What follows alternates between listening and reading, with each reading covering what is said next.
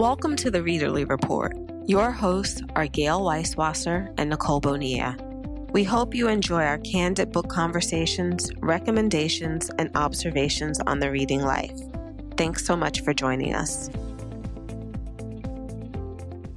Welcome to another edition of the Readerly Report. Today, Gayle and I are excited to bring back March Madness, which we didn't do last year because it happened in the midst of, I guess, another the, kind of March Madness. uh, yes, right. That's that's so true. The onset of another kind of March Madness where things were uncertain, and the actual March Madness that we co-opted this idea from was canceled. So in solidarity, we canceled as well, but this year we're back. So that is going to be the bulk of this episode. But before we get to that, Gayle, why don't you tell us what you've been reading? So I don't know what's going on with me, but I reading slump. I'm in a reading slump. Like I keep casting around for a book, and I've tried. Like I tried one book that I had on NetGalley, and so I was reading it on my iPad, which I've just come to the conclusion I really don't like doing. But then it came in at the library. So I had it in hard copy, and yet I still haven't really picked it up. So I don't know what's going on with that. Which book is that? It was called um, What Could Be Saved by Liese Halloran Schwartz. And it's a book that I think I talked about on maybe our winter book preview. And I really want to read it. And I don't dislike it. I just, for whatever reason, can't seem to pick it up. Then I picked up this other book, which is like almost soft porn. It's called In at the Deep End. And it's mm. about a woman who sort of discovers like that she's a lesbian and starts like embarking on these lesbian relationships. And it's that should have kept my attention just because it's like very kind of juicy. But um, I again put it down and didn't pick it back up. So finally, a book came in the mail called Between Two Kingdoms. And I I think I might have talked about that. I can't remember if I've talked about that on the show or not. And I'm going to butcher the author's last name because it's um, it's not it's not uh, an easy name to pronounce. Um, I'm looking it up right now so that I don't mess it up. It's by Suleika Jaoud or Juad, J A U J A O U A D. Um, and it's a memoir about a young woman in her early 20s who gets leukemia. And it's about her treatment and I think her ultimate emergence from sort of the cancer stage of her life. And it's actually really good. So now I'm like in it, I'm reading it. So memoir like came through for me hmm. big time. So I don't know what's going on. I just like it's March the 14th and I, I have yet to finish a book this month, which is really unlike me. Yeah those yeah. reading slumps can be tough. Mm-hmm. And you really do have to, I think you have to be a committed DNFer to get through them for a while. Yeah. You just have to say, this isn't working, I'll come back and let it go. I just reclassified a bunch of books that I was currently reading and I said, okay, I've got a list 10 deep now. I've got to clear some of these back to the to be read. And so I did finish one book though. What'd you read? I read The Lost Apothecary by Sarah Penner. That's the book that we plan to swap. Yeah. How is it? It was good. I really liked it. It is about this young woman who comes to this apothecary. Her name is Eliza on behalf of her boss. And she meets this woman, Nella, and it's it's the shop that's in a dark alley, like it's hidden, and she goes in to the shop. And I guess when you're first there, it appears that nothing is there. And there is just like a hidden room where she conducts her business. And Nella, the apothecary, she's had some heartache. Like her mom dies. She has some things go wrong in her life. And even though she's an apothecary and people can come to her for med- medicinal things, she has also taken a dark turn to where she is helping women who are in troubled marriages escape from them. And it's usually by preparing a poison for them to administer to their husband. So when Nella meets Eliza, like before Eliza even gets in the door, she has a bad feeling about it, but she she meets with Eliza and she gives her what she needs for her employer.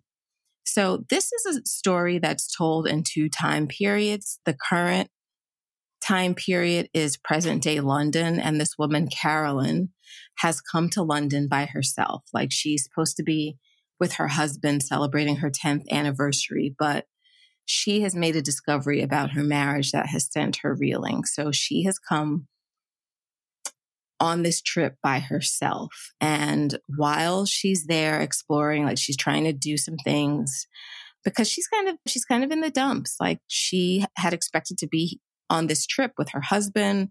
Her parents have sprung for this really nice hotel for them to stay in, and she's here alone. So she gets involved with this group that does mudlarking, which is basically you're in the Thames River searching. I guess if you can find treasures, like the tide is always shifting in and out. So there's always stuff that you can discover.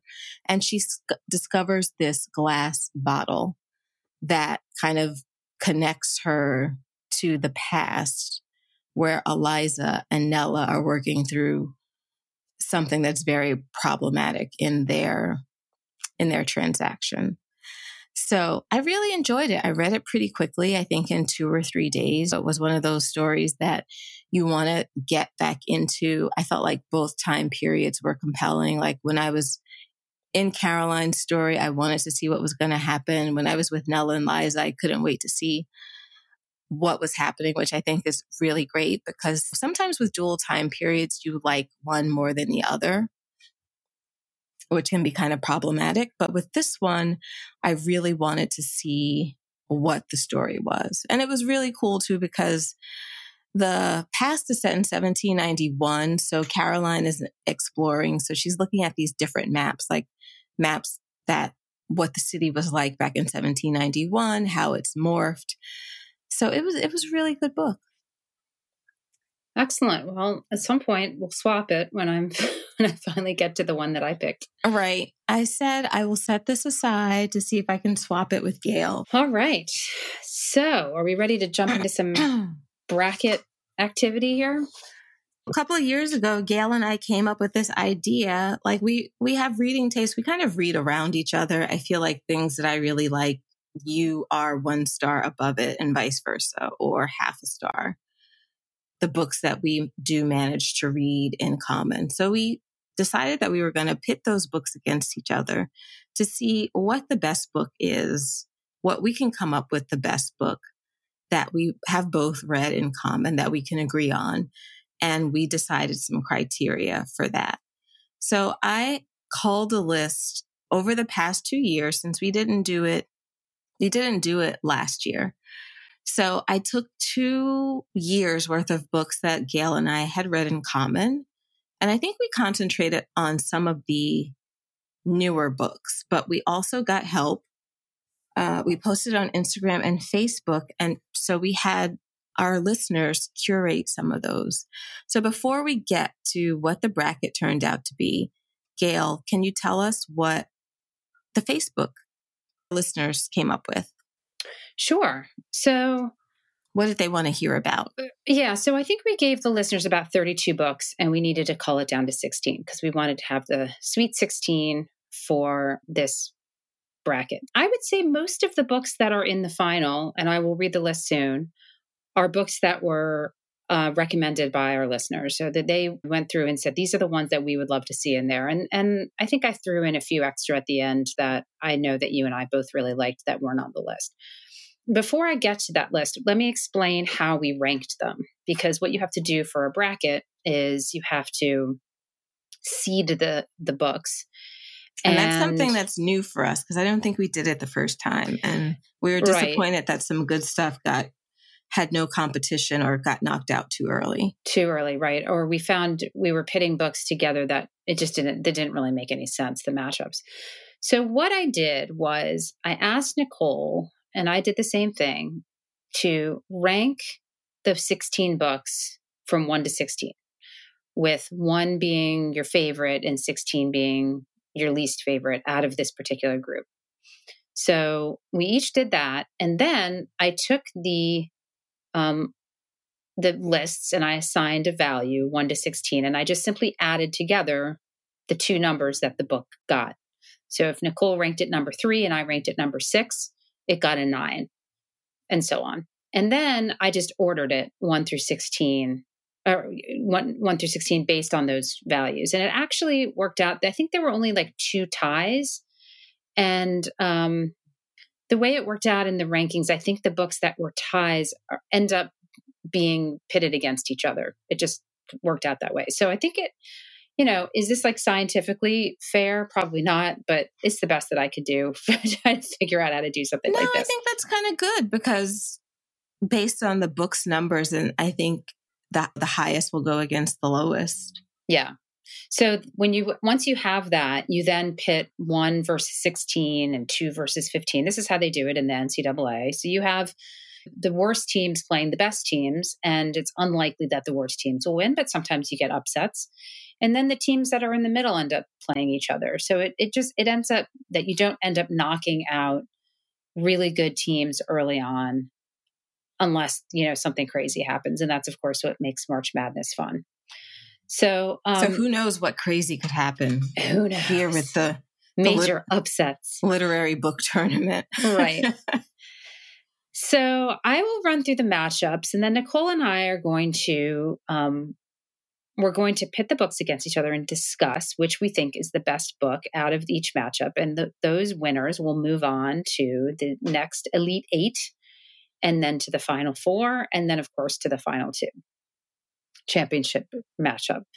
And we've also decided we need to have some structure to this conversation. It can't just be like, "Oh, I like that book." It has to it has to be some reason for why we pick a, a winner. And so we have four criteria that we are going to evaluate these books by. First question is Did the book make you think? Do we know what the author was trying to accomplish? And did they succeed? Would you read this book again? And then, did this book make a long lasting impact on you? So, we're going to incorporate these questions into our evaluation and our conversation as we go through and, and look at these matchups. I'm looking at some of these matchups. I did pull up the list, and ooh, some of them are really, some of them are really tough because I like both books. Yep. Well, that's where I think that the criteria will be helpful because it will help us sort of focus what it is that we like and then decide maybe if an author did not succeed with one or two of those questions, then that's why it won't move on. So, why don't you read out the 16 books, but in their pairs? And do you want me to also read off the seed number so you can see? Um, sure. Okay, I'll do that. All right. So, what's so, the high? But now it hmm. makes me want to go from highest seeded to lowest because we're going to discuss the pairs anyway. Yeah, I'll just read off the pairs. That's what I'm going to do. So the first pair is our top rated book, which is Sing Unburied Sing by Jesmyn Ward, against our lowest rated book, which is Educated by Tara Westover. So that's pair number one. Pair number two is My Dark Vanessa by Kate Elizabeth Russell, which is going up against Such a Fun Age by mm, Kiley Reid. This one, man. then we have The Nickel Boys by Colson Whitehead, against Daisy Jones and the Six by Taylor Jenkins Reid. Then we have In the Dream House by Carmen Maria Machado versus The Last Flight by Julie Clark. Next up is There There by Tommy Orange versus The Dreamers by Karen Thompson Walker. Long Bright River by Liz Moore going up against uh oh, I messed that up. Sorry. Um Long Bright River goes up against A Woman Is No Man by Etaf Rum. Sorry, I wrote that down wrong on my list, but it is A Woman Is No Man. Next up is Ask Again Yes by Mary Beth Keane, which is going up against uh, Leave the World Behind by Rumaan Alam. Yeah, because what, what's going up against The Vanishing Half? Okay, our next matchup is Long Bright River versus The Dreamers. Long Bright River by Liz Moore versus The Dreamers by Karen Thompson Walker. Then comes There There by Tommy Orange against Leave the World Behind by Rumaan Alam. Then Ask Again Yes goes up against A Woman Is No Man. And then our last pair, and I love this, they have the actual same amount of points. So it's a good matchup, is Normal People by Sally Rooney against The Vanishing Half by Brit Bennett. So these are all really good books. Like, there's not a bad book on this list at all. And there's not a book on this list that we haven't discussed very favorably and gotten a lot out of. And I know that there's a lot of reader favorites on here. So hopefully that makes for some good listening because Let's everyone's get to breaking gonna, hearts then. yeah, everyone's going to have a lot of champions on here. People are going to have strong opinions. So feel free to tell us if you think we get it wrong. But hopefully the discussion will at least justify why we did what we did. Nothing should sound arbitrary or unfair. All right. So should we hop into it? Sure. What's and just start taking it. Okay. Our first matchup is Sing Unburied Sing versus Educated. All right. Did the book make you think? Do we know what the author was trying to accomplish? Would you read it again? And did it make a long lasting impact on you? So I'll, I'll hop into this one. So okay. I think that the strength of Educated is that, yes, we do know what the author was trying to accomplish here. And she had quite a story to tell and a lot of conflicting feelings about her childhood and her family and how she grew up. What do you think she was trying to accomplish? I mean, I think she was trying to work through her life. I mean, I think it was very therapeutic for her to write about it. And I think probably as people learned her story, they were incredulous and amazed. And she sort of was like, wow, like people would be very, you know, intrigued by my life. I think I said this at the time we talked about this book. The book felt very therapeutic for her. And she was so tightly wound and so private that probably writing it was like, I need to like share my story with the world just to like feel not so alone in what I went through. So, yeah, I think that she succeeded in what she was trying to accomplish. Um, would I read Educated again? Definitely not. And um, did it make me think? Yes, it made me think about her life, but it wasn't like it didn't change my view of the world. So for me, this is not a hard call. Like Sing Unburied Sing, you know, it did it make me think? Absolutely. And do we know what she was trying to accomplish? I think yes. I mean, it's pretty clear. Like she had a lot of things she was trying to accomplish in that book and a lot of messages she was saying. And uh, we actually talked about this book at length on our, our anti racist episode. And I don't want to sort of belabor the point, but I do think that she does a great job of addressing racism and humanizing these characters and and really getting you into their heads and what they go through on a daily basis and what their lives are like and how they relate to each other. Did it make a long lasting impact on me? Absolutely. Like I think about that book, there's scenes in that book, that car ride, and I don't know, I think about the book a lot. So for me, not a tough call. I would put Sing Unburied Sing forward. Well, yeah. I mean, two, not a tough call. Like I said, I didn't want it to be knee jerk, but this was the lowest rank book that we read. With Educated, I thought that the story ended up being half baked in a sense because I felt like that she probably needed more distance between it just because with the level of violence that was in there, I guess the way her father and her brother were so possessive seems like there was another layer there that was not explored. And I also wonder if it was rushed. I think she might have mentioned it in the book that someone suggested or maybe recommended that she should write this book. It came out at a time where I think Hillbilly Elegy had come out and and done really well. And it seemed to follow the vein of, okay, we need another story out there. And this was the female, someone who is from this terrible background who goes on to be, to have an exceptional life. A lot of it just did not hang together for me in terms of the story, there being discrepancies, questions I had. And we've talked at length about what I found problematic about the book. It was well written and interesting.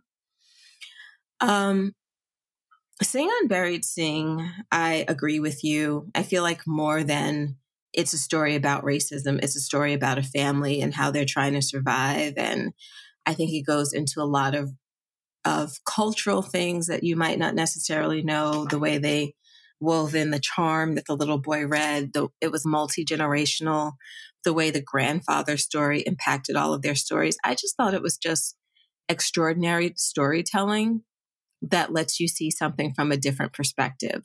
Like she may, I don't think she set out to write about racism. I think that it was just inherent in this story that she was trying to tell, which is what made it so beautiful and which is why I would advance it. Totally agree.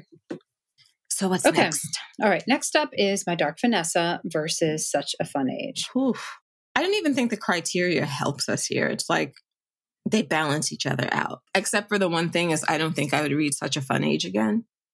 It was a little bit too light for me, but I do like all of the conversation that it prompted.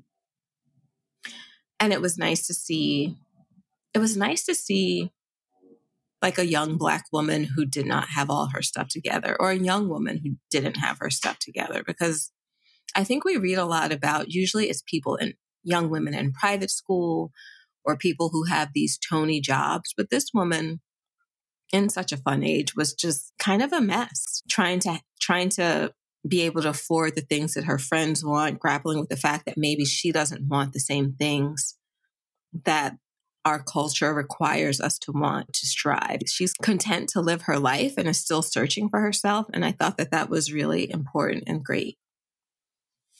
My Dark Vanessa is such an opposite book in the sense that it's so much heavier and grapples with issues, I think, in a way that a lot of us do not want to look at sexual assault, a young woman who's groomed, a young woman who may not necessarily see herself the way society wants to see her because she has her own thoughts about her complicated relationship with this professor that she's interested in. I would read My Dark Vanessa again. I think that's where I I think that's the place where these books diverge for me is like, would you read it again? I agree they were both good. Such a Fun Age is lighter.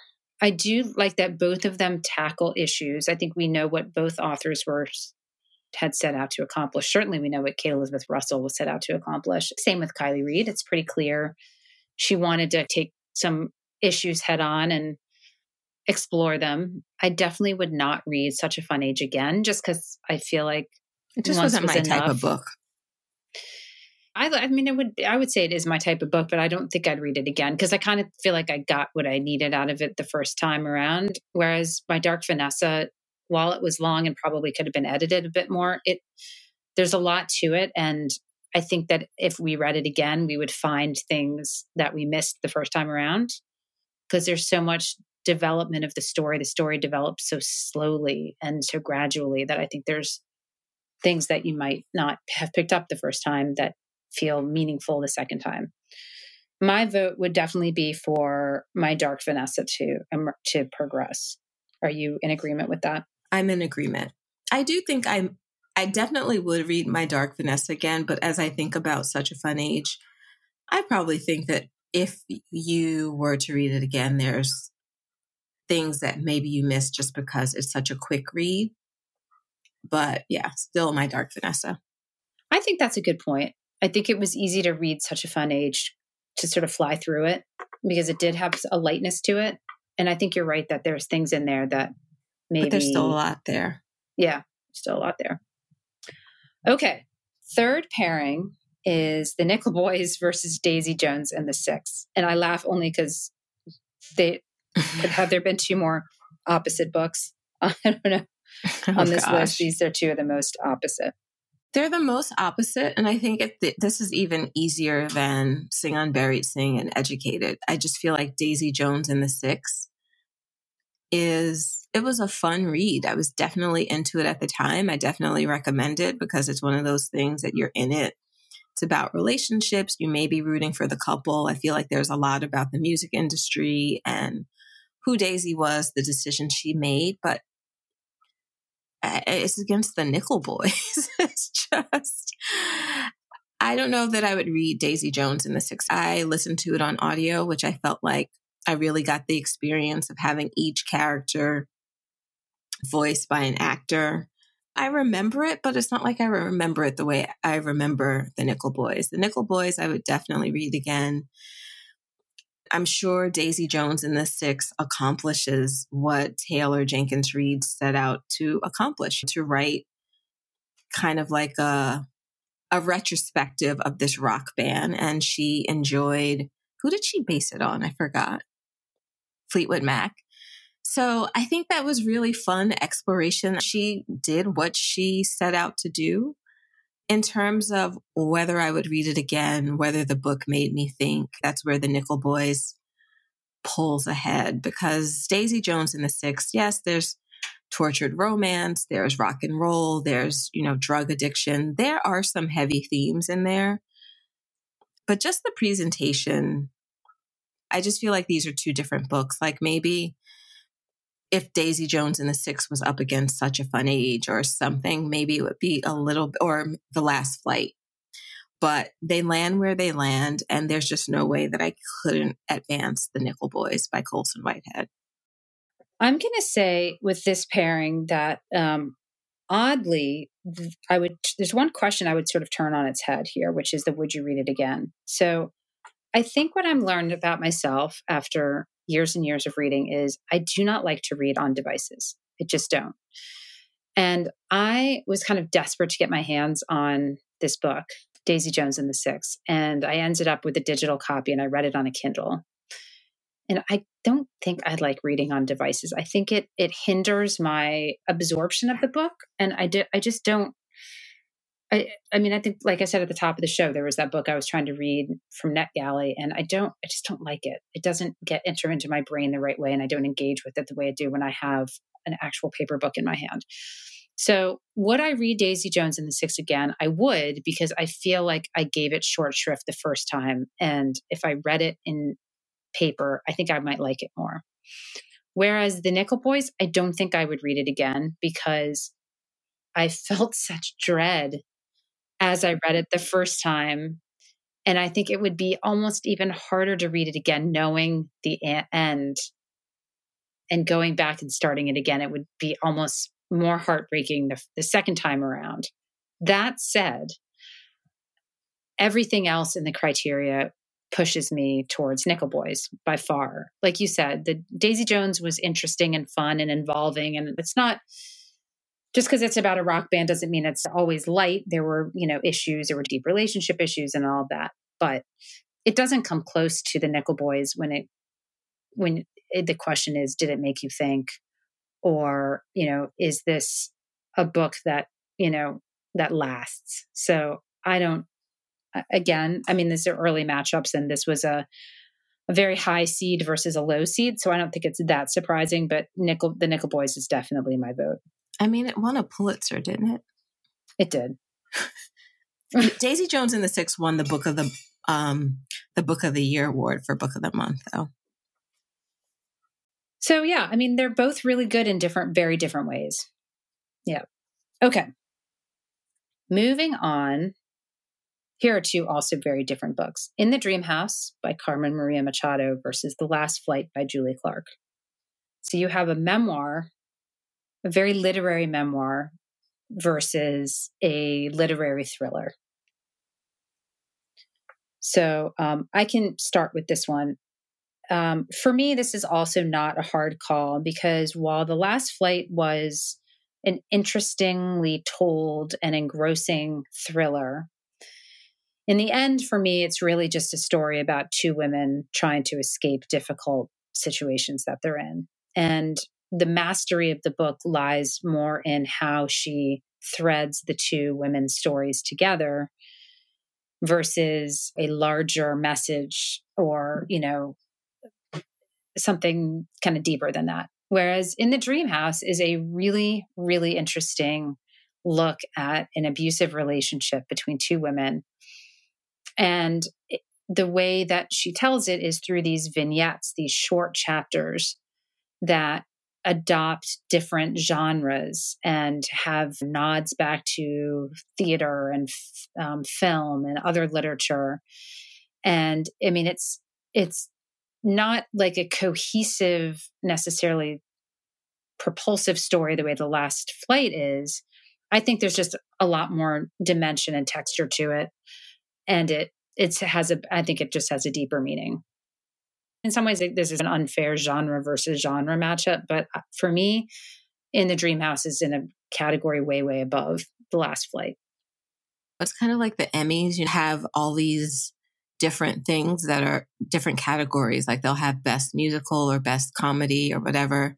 And when you go to the Oscars and then they have these, these movies that are competing that are just so different from each other. And you know that the dramatic one, the one that's drama is usually going to trump the one that is comedy, except for in the case of Shakespeare in Love. You mean the Golden Globes versus the Oscars? Or the yeah. Golden Globes versus the yeah, Oscars. Yeah. Right. They have the different categories, right. Where you feel like the things that are going up against each other are in the proper categories. So the last flight is really good, as you said. It just suffers from seeding. It's interesting that these two stories are uh, similarly themed about women trying to escape the relationships that they're in. I just, I mean, in the dream house, I, I just thought was just so masterfully put together in terms of how she uses the analysis of film and novels, which I love to illustrate some of the points that she's talking about. Each chapter, I think, is based on it's like some form of escape. I, I, it's escape, which is escaping me now as I think about how she subtitled them. It's like each one was an entry that you might find in a dictionary or something. Yeah, she'll say like the dream house as right. dot dot dot, and then there's some analogy or metaphor there. Right. So I would agree with you and say that we have to advance in the dream house. Yeah. So the last flight was, this. The oh. Last Flight was a good beach read. It's a you know it's a good engrossing. It's a great book I think to pick up if you're in a reading slump. And I think it was really well put together. Like I think the author really thought it out. It wasn't like anything was, even though it was a, a, story about escape, it wasn't wildly implausible. Like you could push a little and say, I think that this could happen like this. Mm-hmm. I think I mentioned at the time that we talked about the last flight that I actually read another book by Julie Clark. You did? Yeah. And it was, the name is escaping me right now because it's one of those titles that's like a phrase. I'm going to look it up. It's one of those titles that's easy to forget because it's, it's, uh, I think it's like the ones we love or something like that. Let's see. The ones we choose. The ones we choose. That was a very different book. It was definitely literary fiction and it was about families and paternity and relationships between fathers and daughters and commitment. And so I do think that her roots lie in literary fiction. And I think that's why this thriller was really good because it, mm-hmm. she's not clearly somebody who just churns out like implausible stories to grab people's attentions. She's really interested in delving into the kind of the human drama behind what's going on. And so her translating that over to the thriller side, I think, was very effective. I wonder if she'll do it again. I feel like I read that she had a new book out, but I or coming out, and I and I remember thinking it was not a thriller, but I could be making that up. So don't quote me on that. we don't like th- put that in a don't put that in a podcast or anything. We make things up. Yeah, we make things up. Okay, okay. so these matchups, the four that we've done so far, did we do 4 mm-hmm. They're shaping up to be really tough for next time. It's going to be My Dark Vanessa against the Dream House. Mm-hmm. The Nickel Boys against Sing Unburied Sing. That's mm-hmm. just, ooh. All right. That's why like they call it heartbreak. Like ooh. it's it's hard. All right. Should we go to the next next four matchups? Sure. Okay. So the next one is Long Bright River by Liz Moore versus The Dreamers by Karen Thompson Walker. You want to get kick that one off? I don't know. Long Bright River it it was it was one of those I would say it's a good genre blend. You know, it's literary but it's also a mystery. She's, you know, this woman is trying to find her sister. It's, she, I think that she set out to talk about or draw attention to the opioid crisis and how it affects families and how women are vulnerable and in crisis because of, of because of how they end up in order to get more drugs. The Dreamers, my problem with that book was that it was a little bit too dreamlike. Uh, a lot of it does not stick with me, but it is interesting to think about it in terms of the pandemic, where the dreamers is basically the sleeping sickness. And with the coronavirus, there are many people who have shared that the sense of fatigue from the illness is overwhelming. It's almost like it adds more heft to the dreamers. But just as I think about what book I would read again, issues that I guess are more concrete in terms of in terms of poverty, drug addiction, prostitution, vulnerable women, the relationship between the sisters, I would advance Long Bright River just because it was a little bit more tangible for me. Besides the things I mentioned with the Dreamers, I don't really rem- remember a lot of the details. And I think that this is one that I enjoyed, but I feel like it took me a while.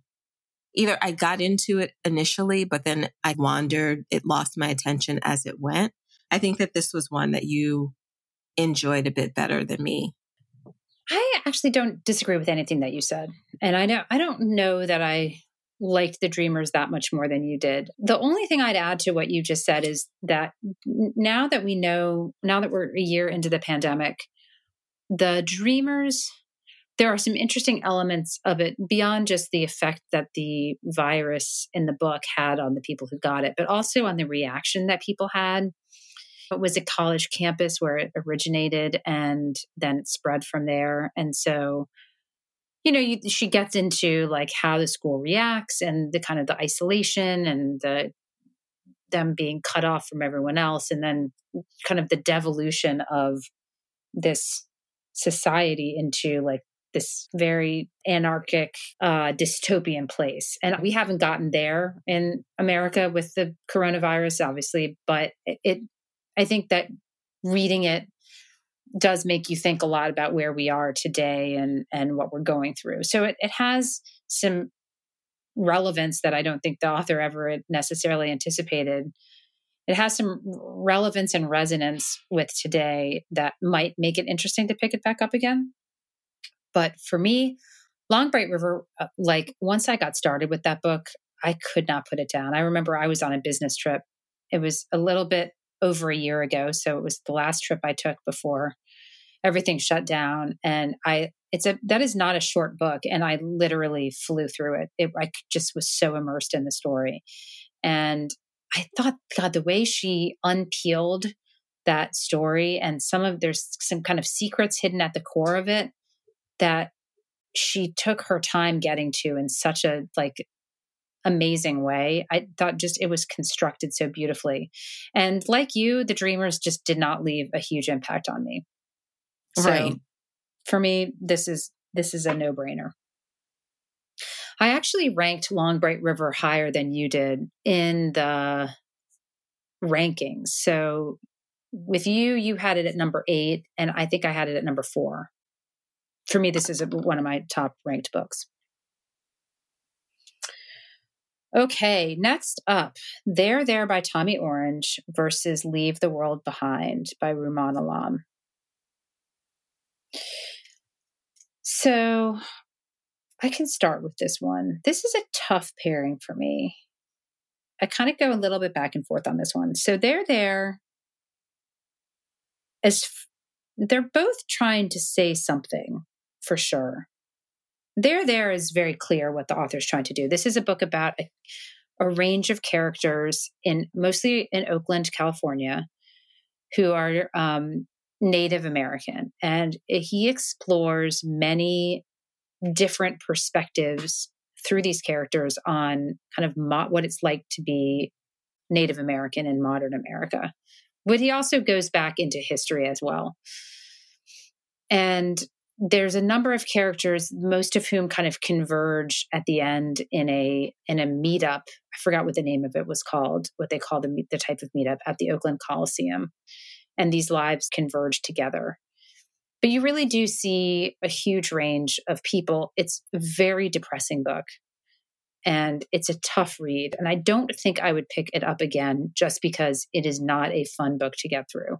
But that doesn't mean that i would that that for me it wouldn't advance here because I think that the his success in terms of the book making you think and knowing what the author was trying to accomplish and it making a long lasting impact, I would say the book is strong in all of those. Leave the World Behind is an incredibly hyped book this year. And it also, too, has some culture, uh, some, some resonance with what we're going through now because some something has happened in New York and in the country, and we don't know what it is. It's kind of unspecified crisis that has happened that is shutting off communication to this vacation home where we find a white family who has rented it, and then the black owners who have come back to the house because they're fleeing Manhattan because of this unspecified crisis. I think for me, Leave the World Behind, while it was a immersive read and I wanted to find out what happened, it's too ambiguous and too vague to necessarily know what he was trying to accomplish. Like eh, that's a complaint a lot of people had about the book is it, it ends with like very little resolution and very little explanation of what happened. And the strength of it, of course, is in the relationship that develops between the couple and the family and the racial uh, dimensions to it and how the family reacts and this you know sense of wanting to protect not only your house but protect your family. And at times these people were in conflict with it. I just for me this book was overhyped and i just didn't it didn't work for me as well as i wish it had. So i would put there there forward. But we're getting into now much more equitable matchups between books. So you may have a very different opinion. No, this one is not that hard for me. I've definitely put there, there over leave the world behind. I disagree in that I thought it was very clear. The end of the world or whatever, I think is besides the point in Leave the World Behind. I think it was much more about this family's expectations of who would live in a home like the one that they're staying and what happens when the couple who owns the home shows up and it's different than they expected. So in some ways it is ex- explicitly about race, but I think in some ways it's also about tribalism. What are the what are the things that will push us together? And it seems like it always takes catastrophe. I think it was in The Watchmen where this mad scientist dropped this giant squid on the earth. And every now and then there's just this rain of squid that come down. And he says that he had to create it because it was the only thing that was going to make humanity come together and, and realize that people, you're the same. You have to have this massive threat that is going to erase racial boundaries. And I think that that's kind of like what he is trying to get at with this unknown thing that is happening that is threatening. You know, people are disappearing and it seems like maybe it's only them. And how they come to that, how they change. So I thought that that was what he was trying to do. I think the resolution definitely is ambiguous because it's never defined. You don't know what it is they're facing or how they will move forward or even have a clue if they will be able to move forward in the long run. But there was something about it, you know, like I feel like it's one of these books that it it possibly is overhyped. I think it was everywhere, but I just feel like I can't even evaluate it fairly just because of the mindset that I was in when I read it. There, there, I feel like I would read again. There was just so much history that that is unknown to me about the different tribes and some things I had known, some of the discrimination, but just to read about that from the perspective of how different people are are i guess confronting what their culture is how much they want the culture to be a part of the world they live in how people are viewed how different people are treated, I guess, based on how they present. Like some people might look more Native American than others do. There was just so many threads, and I definitely would want to go back and read that. I do agree with you. Like there's a vague sense of unease. There's an amorphousness about Leave the World Behind that just makes it, it's just like you get through it once, especially with the mindset that I was in when I read it. And there's something just daunting about thinking about it again. I just don't think maybe the payoff is not enough for Leave the World Behind. So there is definitely a sense of unease throughout there, there as well. As well, soon yeah, as everything is leading up to it Yeah. opens up on something that's really dangerous and you think this cannot go well and it's leading up to like this group of people to come together for a powwow. right, especially when one of them is like 3D printing guns, you know, it's not going to end well. Yeah, if a Yeah. gun is 3D printed in the first the first act. Right. Um, okay. So There There, moves forward, leaving the world behind. Behind. All right. I think that we're going to have some spirited discussion over our next pairing, which is Ask Again Yes by Mary Beth Keane versus A Woman Is No Man. Probably because we just had flip reactions on this. The Mary Beth Keane book is probably one of one of my lowest rated books. It's probably like 14, 15 or 16. I don't remember. Yeah, you ranked it um actually like 14. Yeah. And I ranked it number 1. so we may have some issues there. I forgot to mention, by the way, that A Woman Is No Man is written by Etaf Rum. So why don't you start with this one? Ask again, yes. I just didn't really like it or love it. I don't remember it that much.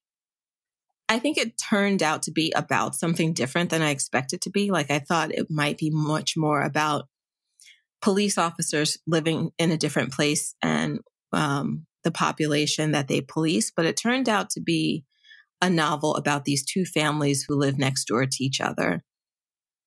They have very different parenting styles. Well, The- it's really a, it's really about mental health. Right. It's a and yeah, then it, so it gets into yeah. that.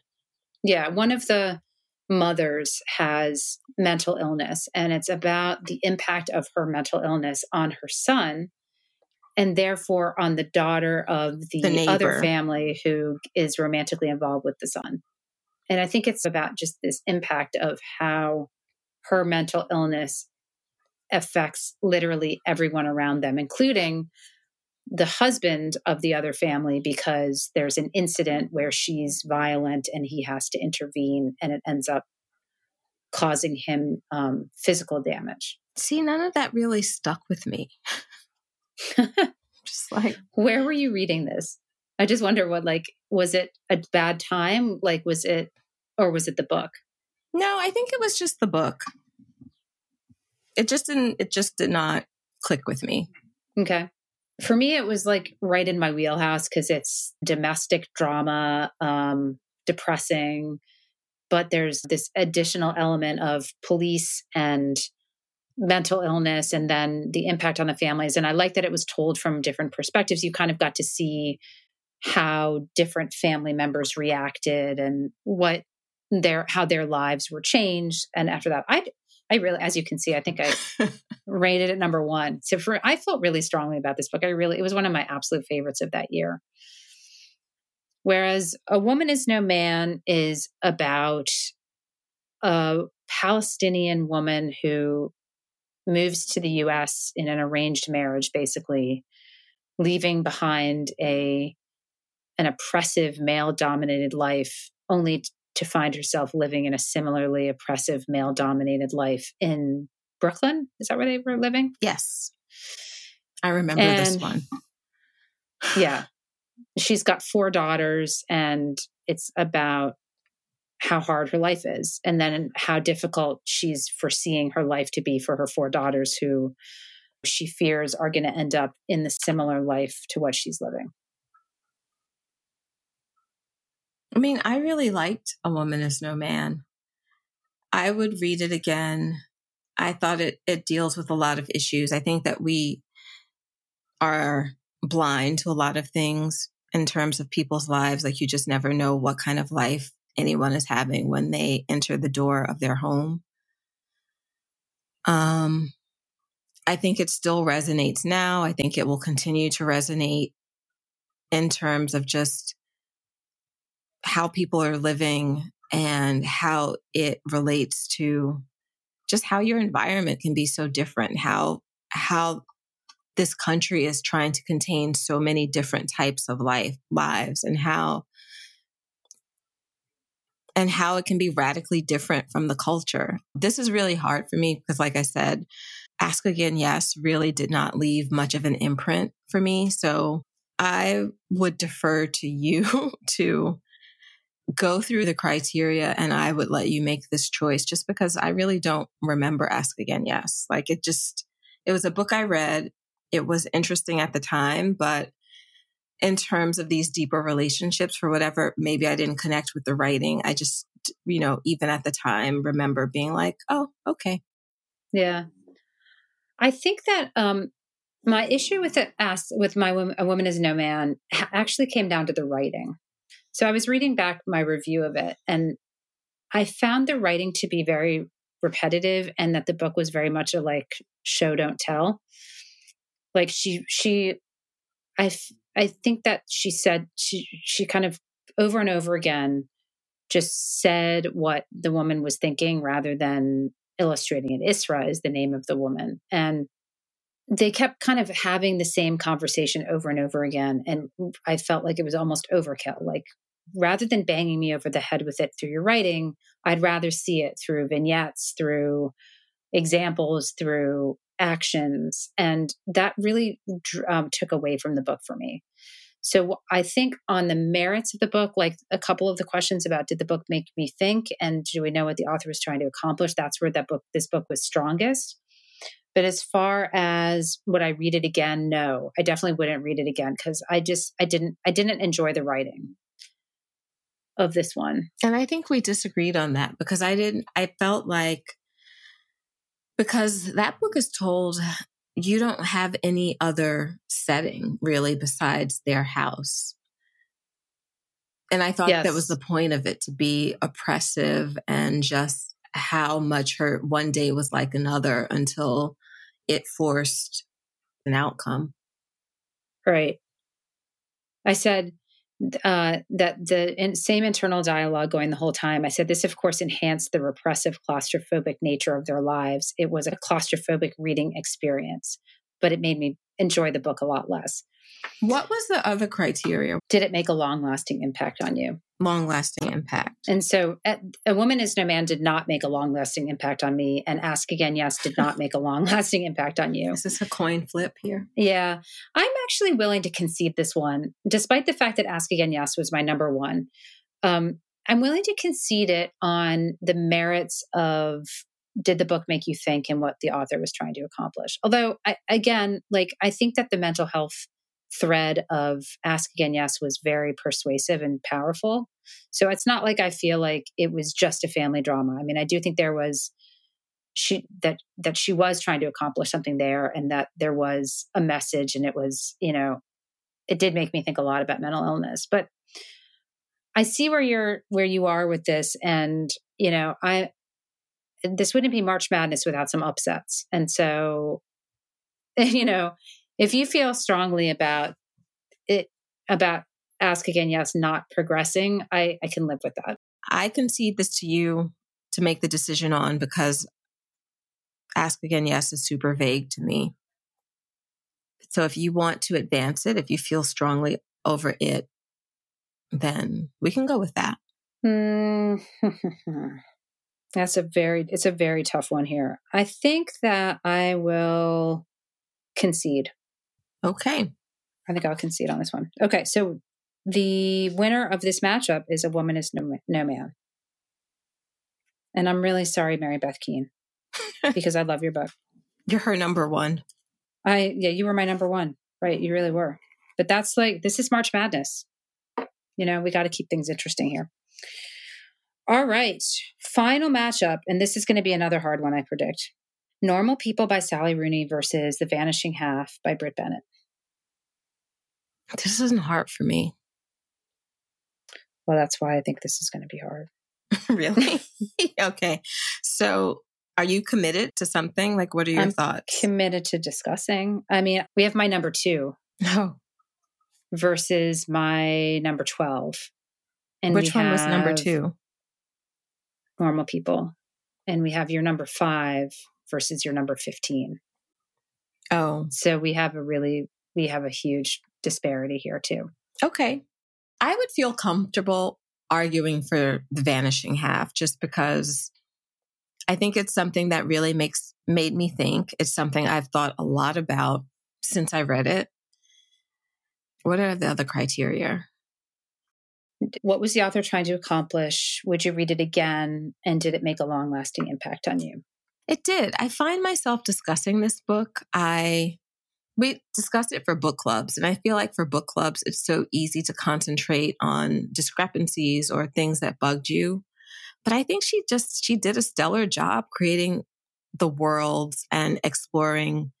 I know one of the sisters' name was Stella and their children and how they interrelate. There were some coincidences there, but I think the story just really benefited from what does what does racial identity mean? Like what does it mean to to push your life aside to try to go for something that's going to make you have better opportunities. You know, what does it mean to leave your family behind? Normal people, I mean, I liked Normal People. It did not, Normal People is not one of these books that resonated with me as it did. It seemed like it was kind of caught the cultural zeitgeist in some respects and just people really, really loved it. Like I, I was into the book because I feel like there's really angsty parts about relationships and class that she was trying to explore, but mostly about these teenage relationships that you just kind of want to sort of read with your hand over your eyes, peeking through your fingers when you see the mistakes that they make or how they keep circling around a relationship, but none of them is in the same place at the same time. So I thought that made it very compelling. But as I think back on it now, it's not particularly memorable or life altering or anything like that. Okay, so I have a different take on it. Um, for me, The Vanishing Half was so hyped up. And I read it and I felt like there were some things about it that didn't work for me. Like, I think we talked about this, that so much of this book hinged on coincidences just the plot part of it, that I kept finding myself as I was reading it, like, oh, this couldn't happen, like kind of rolling my eyes, like, what are the odds that she would run into this person at this particular time? And that distracted and detracted for me because I was just so focused on, like, does this story seem plausible? And I I get I, I, get what she was trying to do, and I thought it was I thought it was definitely interesting. And the, following the two sisters' lives as they had such different lives based on this decision they had made early on. One of them deciding to pass as white, and one of them not. And so I, I like that part of it, but for me, the actual experience of reading it, I found frustrating. Whereas normal people, while it didn't take on, I think, as weighty of an issue, it felt so real to me. Like the characters were so realistic in their conversations and the things that they were doing in the angsty 20 something love. Like I just got so sucked into it. And it's probably not fair because I then watched the miniseries on Hulu. So I had all this reinforcement of the story. Since reading it, I've been able to relive it through the screen and the adaptation was amazing so that was great. So for me like this book has become more robust through but you have uh, to peel away the have to peel it away. but i think while reading it i was still really into it like couldn't put it down. Was just sucked in. These characters have lived in my head since i read it. Connell and um Marianne and like i you know i i just I don't know, they really like dug in there and I, I just really liked it. So it was kind of the experience of reading it, not so much the like message of the meaning of the book or its universality. It was just like this little relationship and this little part of the world just hit the right place for me. Okay. Well, that doesn't sound very criteria based though. No, you're right. Although, would I read it again for sure? Would I read The Vanishing Half again? No. Um, did it make a long lasting impact on me? No, not to the vanishing half, but definitely yes to normal people. I guess I would argue that I felt similarly about normal people. I mean, they go to the same school. I don't feel like it was any less coincidental. I just felt like it was really angsty. And I think that was just the difference between the characters because Stella, it's like the difference between reading characters who are really warm, like they're just like passionate and you want them to go, you want them to be in the same place at the same time. I think with the vanishing half, Stella has kind of closed herself off and shut down emotionally in order to be able to achieve bigger things. I thought it said a lot about identity and what it means to be white. Stella had such a struggle, even then, even when she is white, the fact that she just could not get it that she was white. It's almost like it's a state of mind that she hadn't grown up with. So it was really hard for her to attain. And she kind of destroyed her life in the search of in the search of something that she thought was better when I think her sister, who I believe her name was Desiree, may have had a life that was less about riches and she had less opportunity, but she had a richer emotional life and connection with her mother and her daughter. And I feel like these are themes. I mean, everyone's going to always, you're going to agree, or I guess the angsty part of normal people is hard to ignore because I feel like we've all been in that teenage place. Like it's universal where you have a relationship that you want to work out and it's like the anticipation of it, the will they or won't they. I just I just don't know when I think of what will stand the test of time. You know, like in 5 years will we still be talking about normal people like this or would it be the vanishing half? I don't know. So it seems like we're voting for different books. So how do we resolve this? Yeah, it's hard. So for this one, we are going to have the readers or our listeners, our fellow readers and our listeners decide which of these books should advance. Gayle and I are stuck. We can't decide whether it should be Normal People by Sally Rooney or whether it should be The Vanishing Half by Brit Bennett. That should advance. So we are asking our listeners to either comment when you see this episode up. You can comment on our blog, on the Facebook group or the Facebook page, or reach out to us on Instagram and let us know which of you these books you think should advance, and then we will we will consider our listeners to be the tiebreaker. So, just for um, refreshment, the uh, matchups for next time this will be the Elite Eight are Sing Unburied Sing versus the Nickel Boys. It's going to be hard. My Dark Vanessa versus In the Dream House, interest, which is actually an interesting matchup because in some ways they're similar. Long Bright River versus A Woman Is No Man, and They're There versus either normal people or the vanishing half. All right. So that's our show. So we will record next time, get to the next round here. Hopefully, I will have broken my reader slump and have read like three books to catch up to make up for the first two weeks of March, which have been bad. All right. Until next time, happy reading. We hope you've enjoyed this episode of the Readerly Report. You can find all of our shows on iTunes or at thereaderlyreport.com. Please join our Facebook group, Readerly Report Readers, where you can talk to other listeners about their reading life. You can also find Nicole at NicoleBonilla.com and me, Gayle, at EverydayIWriteTheBookBlog.com. Finally, we'd love it if you left us a review on iTunes and told your book loving friends about us. Thanks.